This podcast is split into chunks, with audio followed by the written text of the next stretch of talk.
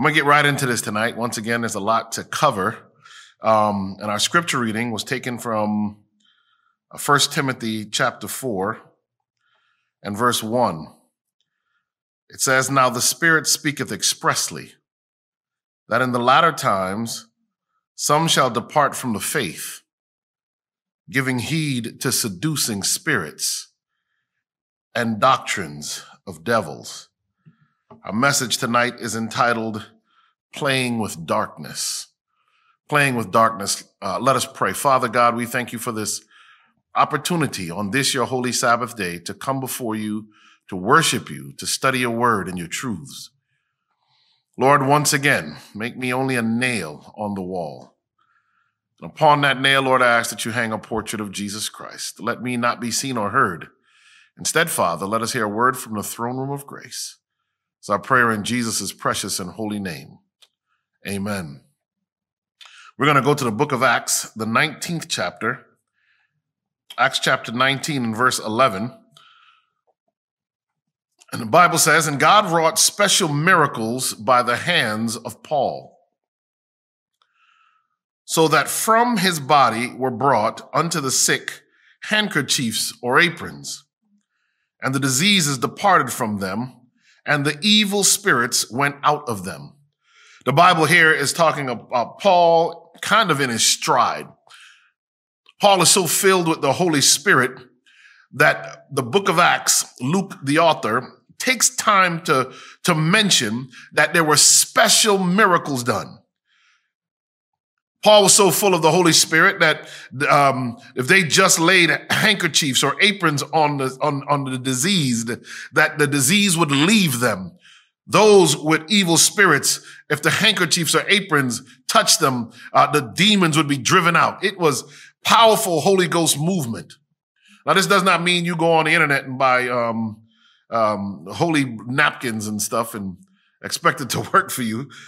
But it's a statement that Paul was so full of the Holy Spirit that even the thought of Paul, and more importantly, of the Christ whom he served, drove fear in the demons. Verse 13 says, Then certain of the vagabond Jews, exorcists, took upon them to call over them which had evil spirits the name of the Lord Jesus, saying, we adjure you by Jesus whom Paul preacheth. And there were seven sons of one Sceva, a Jew, and the chief of priests, which did so. So there's these seven sons who, who are, are, have been known to be exorcists. And they're watching as Paul is so full of the Holy Ghost that he's able to do things they could never do. Now, I don't know if you all noticed, but exorcisms are very common in the world today. Um, in many parts of the world, they still happen. I've read something once that um, they're they're most uh, plentiful in Italy. I don't know if that's uh, that's still true or if that was even true then, but I know in other parts of the world, people do things to try and drive out evil spirits. These guys, and, and remember, the devil can put a spirit on someone to let someone take a spirit off. And um, these guys weren't legitimate, they weren't real, but they probably made their money using this thing that they were able to drive out evil spirits.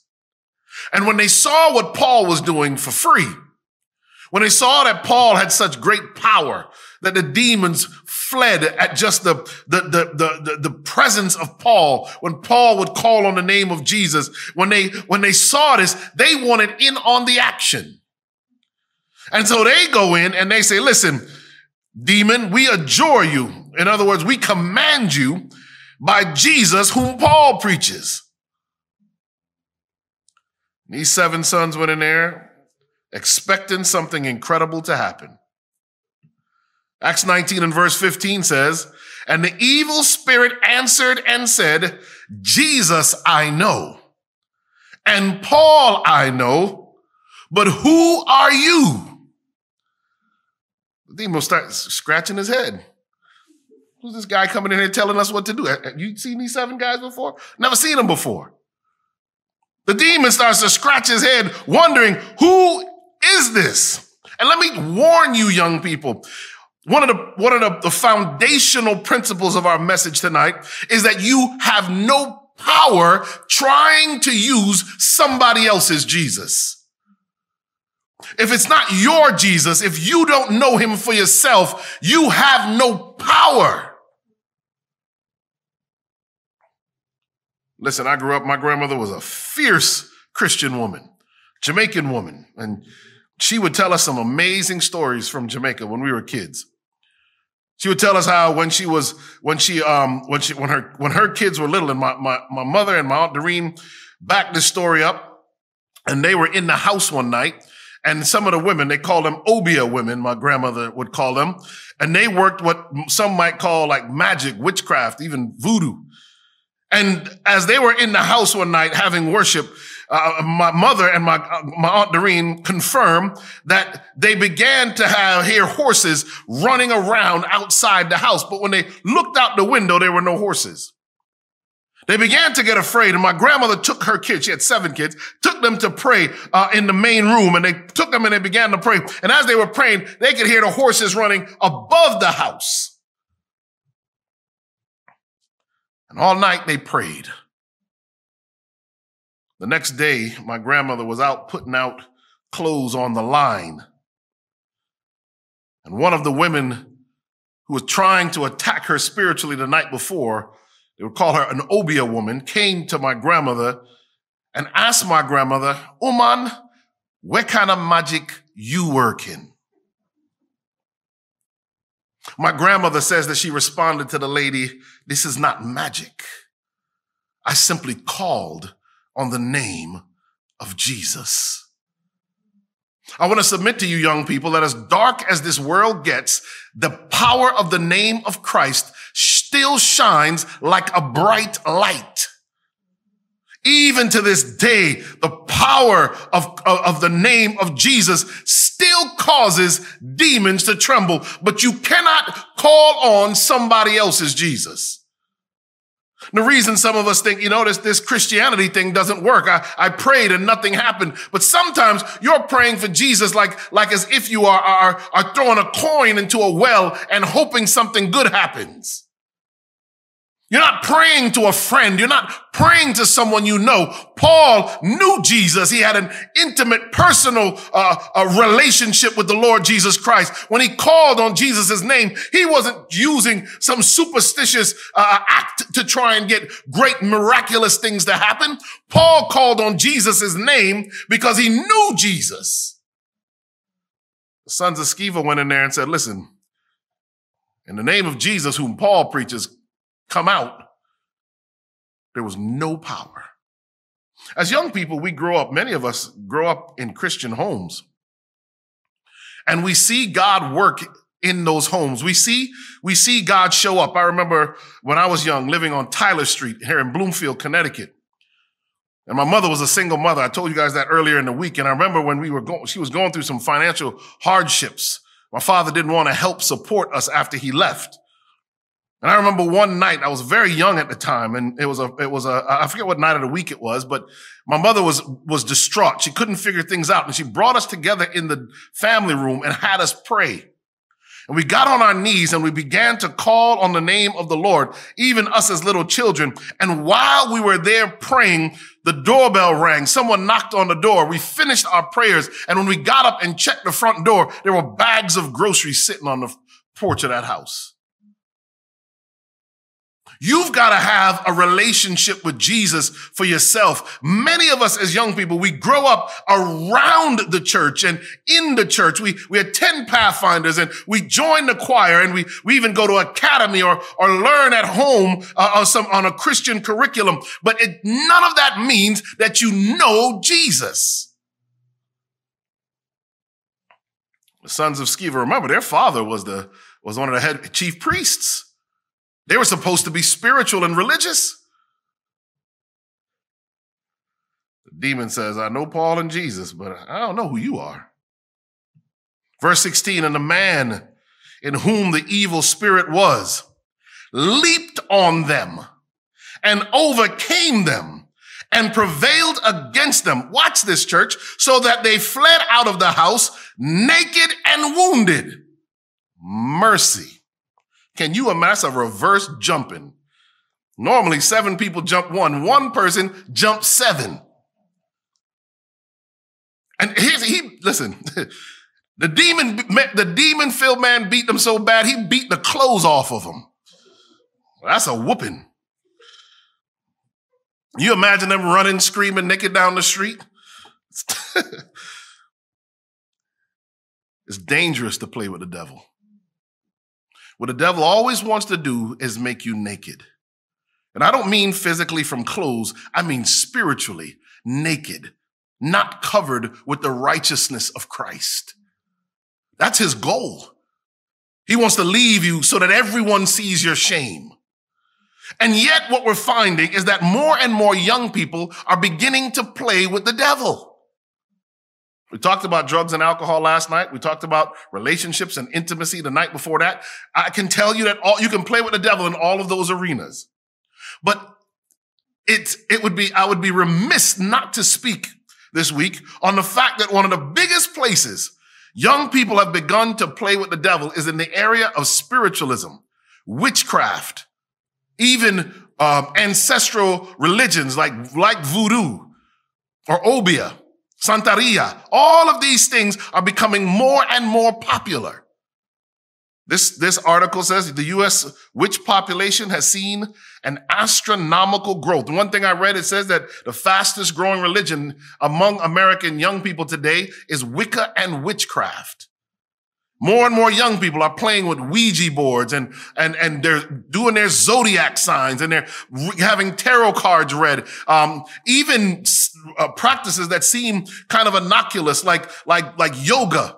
You've got to be careful. Those are great stretches, but if you dig deep, there is a spiritualistic root to many of these things. One of the stories I came across that I thought was fascinating is this one that one of the big makeup store chains in this country actually came out with this and put it in their store. It's called Pinrose. It's a starter witch kit. So you, while you're buying your lipstick and your eyeshadow, you can buy a kit to start being a witch. They had to pull it off the shelves of the store because real witches were offended. That, that's, that's, the, that's the world we live in. They had to pull this off the shelf because it would offend them. It's like when I forget what movie it was, I think it was Harry Potter. The witches complained that, the, that they were riding the brooms the wrong way. We have watched as people who identify with Wicca in this country has shot up. We're watching a changing of the guard that has been, that was prophesied. In the book of Revelation, it says that there, that out of the mouth of the dragon, the beast, and the false prophet would come three spirits like frogs. We as Adventists always said that one of them was a, a, Catholic, a, a Catholicism, one was apostate Protestantism, but the third one was spiritualism. That in the last days, this would come to the forefront. Let me tell you something, church. If you want to know that the Bible is real, it would have been literally crazy to think 200 years ago, even 100 years ago, maybe even 60 years ago, to think that you would see a graph like this in the United States of America. But it's changing.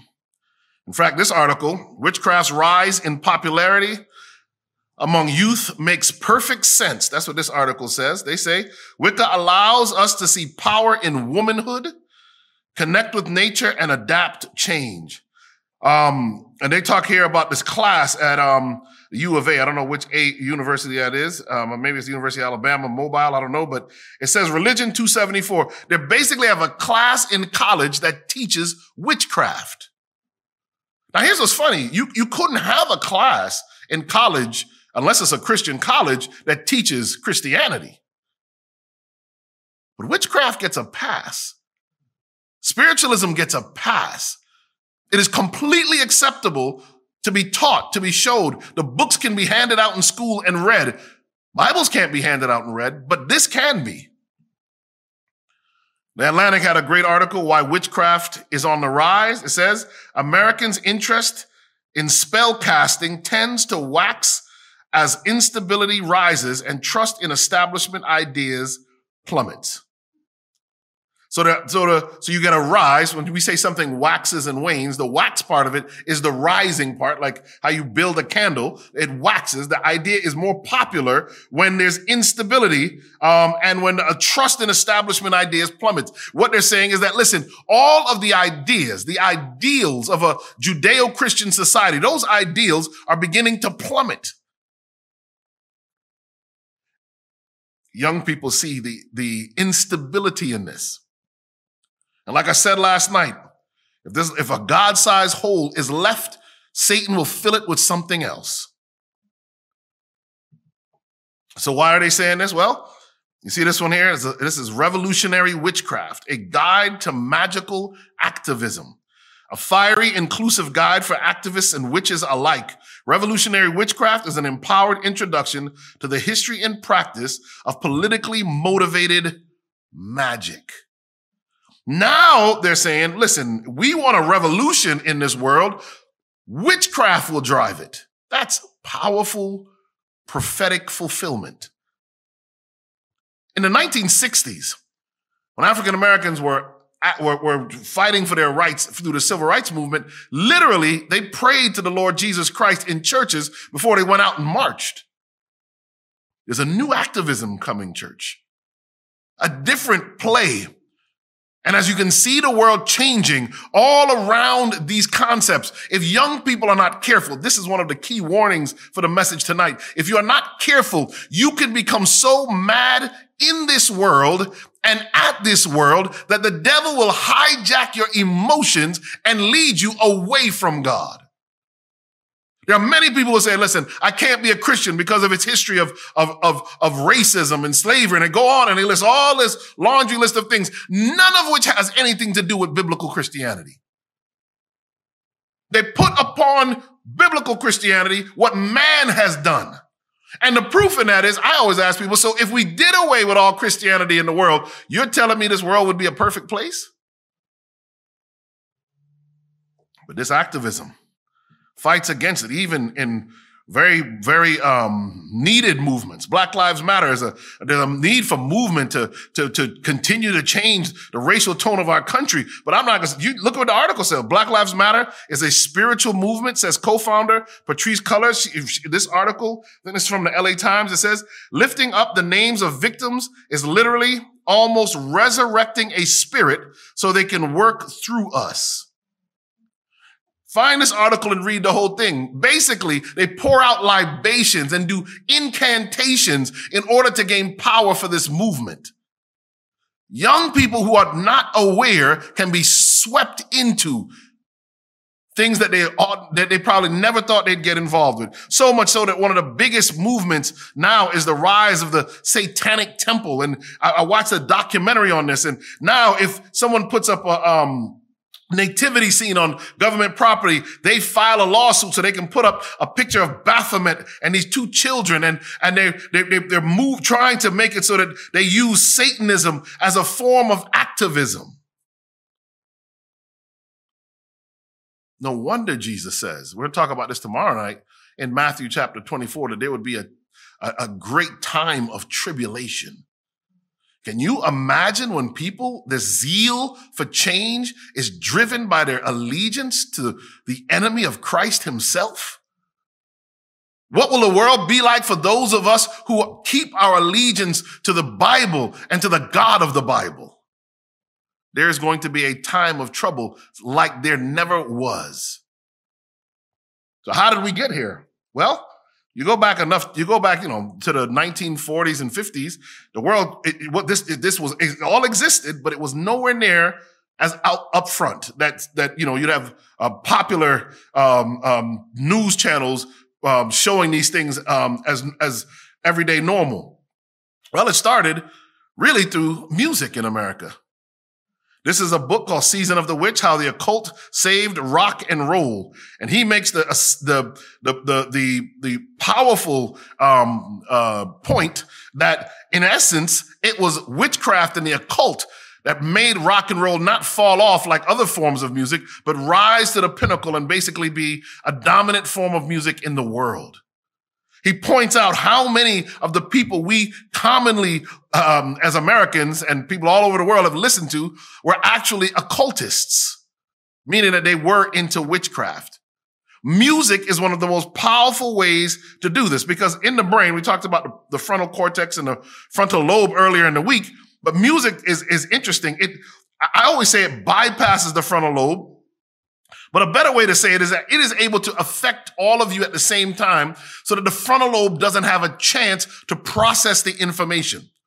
I mentioned this earlier in the week, but that's why out of nowhere, you're cleaning your house on, on a Friday afternoon and all of a sudden a song from your childhood, Motown just pops in your head and you start singing it. You haven't heard the song in 20 something years. That's the power of music. So you got to be careful what you listen to. Because when it goes in, it doesn't come out. And it's interesting. Speeches don't do that. You don't just get up one day and start saying, I have a dream. But you just sing songs. There's power in music itself. And even the power to learn, the power to understand things, to memorize things. Music simultaneously stimulates the left and right hemisphere of the brain both sides of the brain. It boosts learning and information intake, therefore augmenting cognitive skills. Learning may be increased fivefold. To this day, if I need to remember what letter comes after V, I sing A, B, C, D. I sing it all the way up. Music makes you learn better. So here's the thing. If music makes you learn better, how important then is what you l- listen to? And does the devil then want you listening to stuff that will convince you of his worldview? We'll come back around to that in a second. But I submit to you, that's why it is important that we continue to sing the hymns, that we sing songs that, that encapsulate our doctrines. It is important that music is a part of all of these things because music is a way to put things in your mind. When we reread the Psalms, David sang the Psalms. That's why he was able to say, thy word have I hid in my heart that I might not sin against thee. How powerful is music? This is what the Bible says about the devil. Ezekiel 28, 13. Thou hast been in Eden, the garden of God. Every precious stone was thy covering the sardius, topaz, and the diamond, the beryl, the onyx, and the jasper, the sapphire, the emerald, and the carbuncle, and gold. The workmanship of thy tabrets and of thy pipes was prepared in thee in the day thou wast created. The Bible says, and when you look at what the scholars look at this text and say is that literally this is not referring to places where they put the stone, as some scholars say. This is speaking to him being a living, breathing musical instrument. Satan was the choir director in heaven. So, of course, he can use music. So much so that when you look at the history of music in the United States, and I know young people, this is going back before your time, but if you go back to um, one of the great, uh, great rock, rock bands, um, the Rolling Stones, they made a song called Sympathy for the Devil. Guns N' Roses later on made the song over again. And I want to submit to you that literally this is Luciferian doctrine. The idea that you should sympathize with the devil. He's actually the victim and God would never destroy this world and not give it to him. One day he will get it. If you ever read, have a chance and you can read Roger Morneau's book, A Trip into the Supernatural, that's literally what he was taught when he worshiped in the demon temple. Sympathy for the devil. They can confuse you through music. There was a song years ago called We Are the World. I never thought about it till I, till I, one day I was listening to the song and in the song it says, we are the world. We are the people. We are the ones to make a brighter day, just you and me. Then it says, like God has shown us by changing stone to bread, it's true we make a better day, just you and me. There's a problem in that lyric. God never changed stone to bread. When Jesus, who is God, in the beginning was the Word, and the Word was with God, and the Word was God. John 1 1 and verse 14, and the Word was made flesh and dwelt among us. Jesus, who is God, when he was tempted in the wilderness, that he should turn the stone to bread. He had, he had, fasted for 40 days and the enemy came to him and tried to convince him. Look, the spirit of prophecy tells us even the stones look like loaves of bread laying around. In his hunger, Satan said, listen, why don't you just be who you are and turn the stone to bread? If he had done that, we'd all be lost. Yet they sing this song. They used to sing this song in choir lofts in churches. Course, even into hip hop. Probably the greatest rapper of all time, Jay-Z. You see him here covering one eye. That's a, that's an occult symbolism there. He's here with, um, with Rick Rubin on the left in the picture on the bottom, who, um, with, uh, Russell Simmons started Def Jam Records. This is really how hip hop was birthed. Um, and the book, this is when he was filming the, the, the music video, 99 pro, for, for, his hit rap song, 99 Problems. Before he goes into the studio, the camera pans down on this book before they go into record. And the book says magic, white and black. G. Craig Lewis, who does the, um, Truth Behind Hip Hop series. Um, in one of his talks, he talks about, um, the group, um, Color Me Badd and how one of the members from Color Me Badd um, uh, later left and became a Christian and became a pastor even. Color Me Badd's biggest hit was a song, uh, I Want to Sex You Up. It was number one in the entire world, basically. This now pastor, former singer, says that when they were making the song in the studio, they, they had, they hired witches to go into the studio and to put a spell on the song. He didn't think anything of it. He just thought it was crazy superstition. He says, but the, the spell they put on the song was so that 14 year old girls would want to give up their virginity. And so this song, I Want to Sex You Up, went all around the world, number one in Australia and UK and US. And he says that the past, this now pastor said that when it was all over, he says that they began to get baskets of, of, um, of, of, of fan mail. And one after the other, after they opened it, 14 year old girls, 13 year old girls would, oh, they'd open it and the girls would say, thank you for making this song. It gave me the courage to lose my virginity. There's power in this stuff, young people. What we listen to matters. What we watch matters. Here's what Solomon says in Ecclesiastes 7 and verse 5. It is better to hear the rebuke of the wise than for a man to hear the song of fools. And I know this is this is tough stuff to hear in a world where everybody basically wants to have a good time, everybody wants to party and just just you know just you know everything is fine. But we cannot be we cannot date the devil and claim to serve the Lord. So magic gets bigger. Harry Potter comes out and the author J.K. Rowling says that these characters just appeared to her in a dream and, and, and it became the, like probably one of the biggest selling book series of all times. And then of course movies and of course young people. She says that she started to get fan mail as well. And she said the fan mail that people were asking how they could, I forget the name of the school that they went to. Um, Hogwarts, yeah, that's it. Um, I never watched the movies. They, they, they got, the kids would write them and say, write her and say, I want to go to Hogwarts. I want to go to the school. And she'd have to write them back and say, it doesn't actually exist. And they would get very upset. Charmed. You see the multicultural, um, charmed uh, witches now. All of this is to decrease your sensibilities. It started in like the 1960s with shows like Bewitched and I Dream of Jeannie, where they were very cute and, and it was very soft and very nice. But Satan has this way of creeping compromise. Introduces you to a concept in a very light way, and then he begins to have it evolve to become stronger and more powerful. To the point where now when young people in America feel like they're being disenfranchised or when it, some of them turn literally to the dark arts. Even in the superhero world, magic, witchcraft is, the, is often the force now even for good. We're not careful, young people. When Satan comes as an angel of light, to deceive the world if what we have been trained to believe is that uh, there is light in all of this darkness, we will be deceived. Spirit of prophecy says it like this uh, Acts of the Apostles, page 290. Could the veil be lifted from before our eyes? We should see evil angels employing all their arts to deceive and to destroy. Wherever an influence exert, is exerted to cause men to forget God, there Satan is exercising his bewitching power. When men yield to his influence, ere they are aware, the mind is bewildered and the soul polluted. The apostles' admonition to the Ephesian church should be heeded by the people of God today. Have no fellowship with the unfruitful works of darkness, but rather reprove them. It's not enough to just not have any part in it.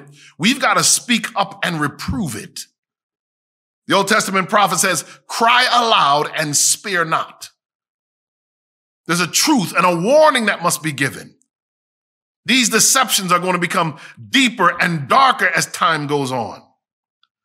1 Timothy 4 1 says it like this Now the Spirit speaketh expressly that in the latter times some shall depart from the faith, giving heed to seducing spirits and doctrines of devils.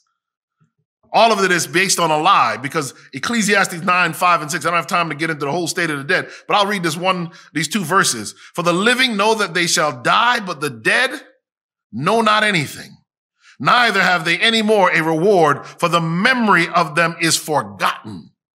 Also their love and their hatred and their envy is now perished. Neither have they any more a portion forever in anything that is done under the sun. The dead can't come back and visit you. They can't give you advice. They can't pick the lottery numbers.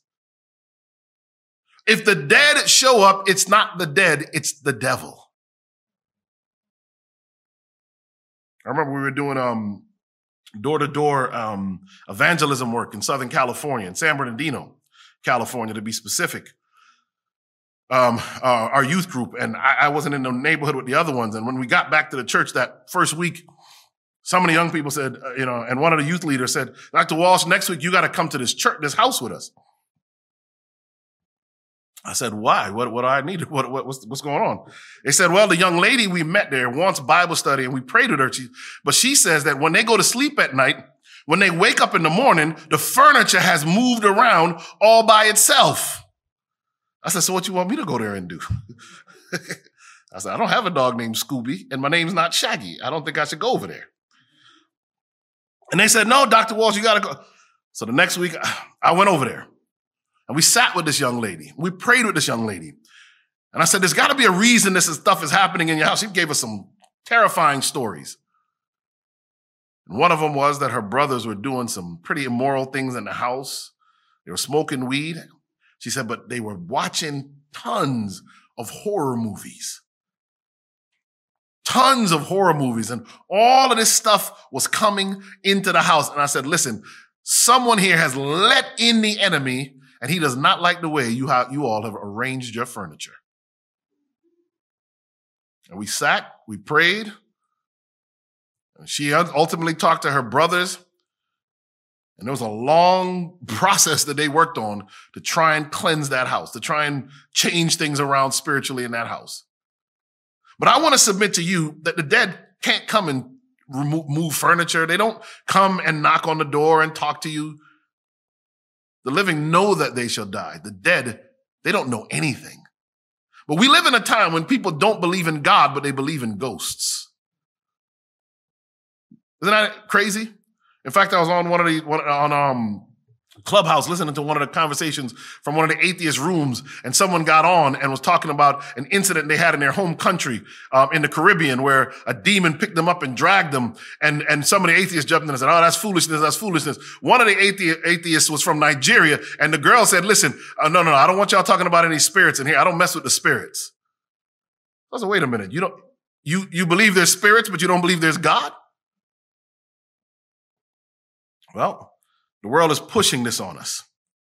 Movies like Coco, so that you get little kids to believe in life after death. Movies like Ghosts, where you romanticize it um, and you get people to believe uh, that way. Maleficent, um, where Maleficent, where the bad guy becomes the good guy. This is the move. And the devil has a plan to move us in a certain direction so that we begin to believe things we otherwise would not. And even in celebrations like El Dia de los Muertos, where people begin to literally go and talk to the dead or, or feed the dead and all the things that they do. Dress up like the dead.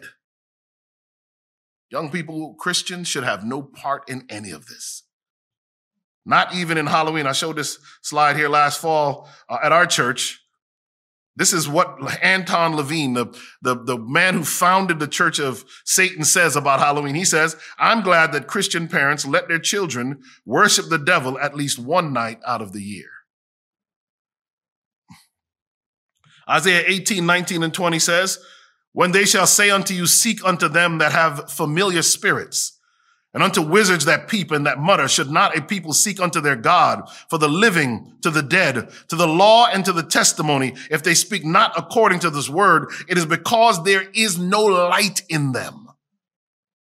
Just because there's some good philosophy and some things that make sense uh, doesn't mean that you ought to mix it in.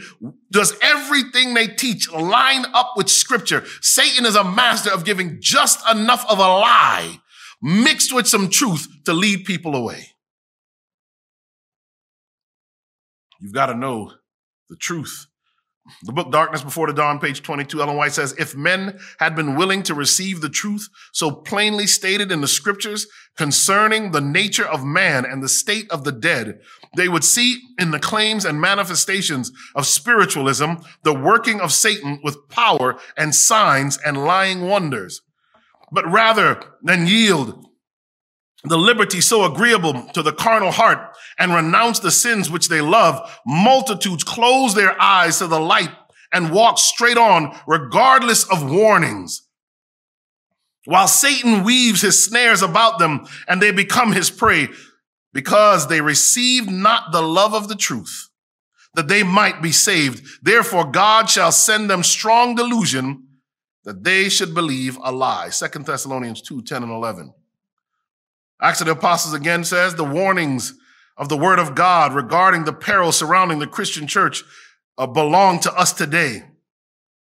As in the days of the apostles, men tried by tradition and philosophy to destroy faith in the scriptures. So today, by the pleasing sentiments of higher criticism, evolution, spiritualism, theosophy, and pantheism, the enemy of righteousness is seeking to lead souls into forbidden paths.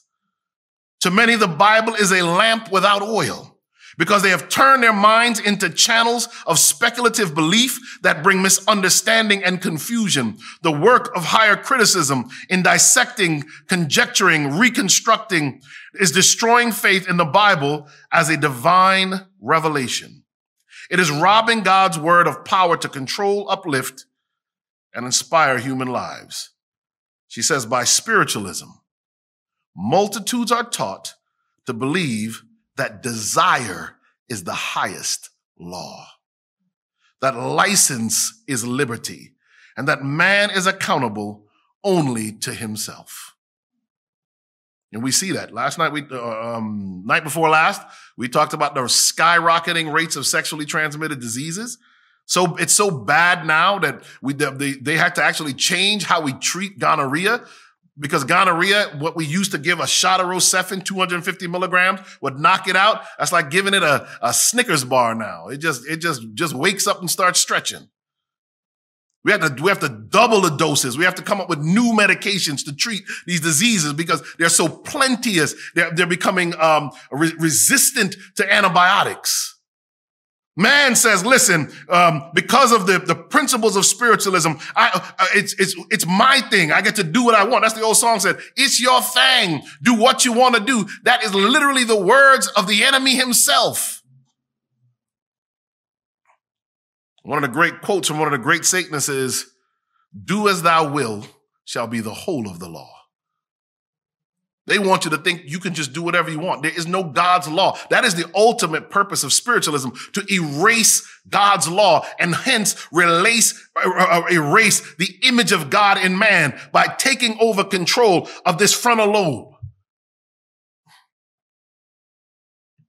The story of the sons of Sceva was so shocking. Acts 19 and verse 17 says, and this was known to all the Jews and Greeks that those guys got beat so bad they ran out of the house unclothed. Also dwelling at Ephesus, and fear fell on them all. And the name of the Lord Jesus was magnified. And many that believed came and confessed and showed their deeds. Many of them also, which used curious arts, brought their books together and burned them before all men. And they counted the price of them and found it 50,000 pieces of silver. So mighty grew the word of God. And I like this last part and prevailed. I want you to know, young people, that God's word, God's word will prevail again today. Doesn't matter how the enemy comes after us. It doesn't matter how the enemy tries to get us. If we stand on God's word, we are protected. I'll close with this story. I don't know, um, my time is up, but let, let me give you this one closing story about death. One of the most difficult deaths I ever had to suffer in my life was uh, one of my cousins. My cousin Sean was an incredible football player. When he played Pop Warner football in Florida, he was like a man among boys, literally. He went to high school and was just like one of the standout players. He would play both ways, Iron Man, offense and defense. When he got to uh, his last year or two of high school, he actually went to play for Gulliver Prep, a private school. That's where Madonna actually sent her kids. And he won them their first ever state championship. He played both ways, and I don't remember the numbers, but he scored five or six or seven touchdowns in that championship game. Gave the school their first state championship in Florida. Every school, every university in America was after him. He got, of course, a full ride scholarship to University of Miami. And in his first year, his freshman year at the University of Miami, they went to the Rose Bowl and won the national championship. So two years in a row, he won a state championship, then he won the national championship. He didn't even finish his time at the, uni- at, um, at um, the University of Miami. He entered the draft. And when he, when he entered the NFL draft, he went five, one, two, three, four, five overall in the NFL draft.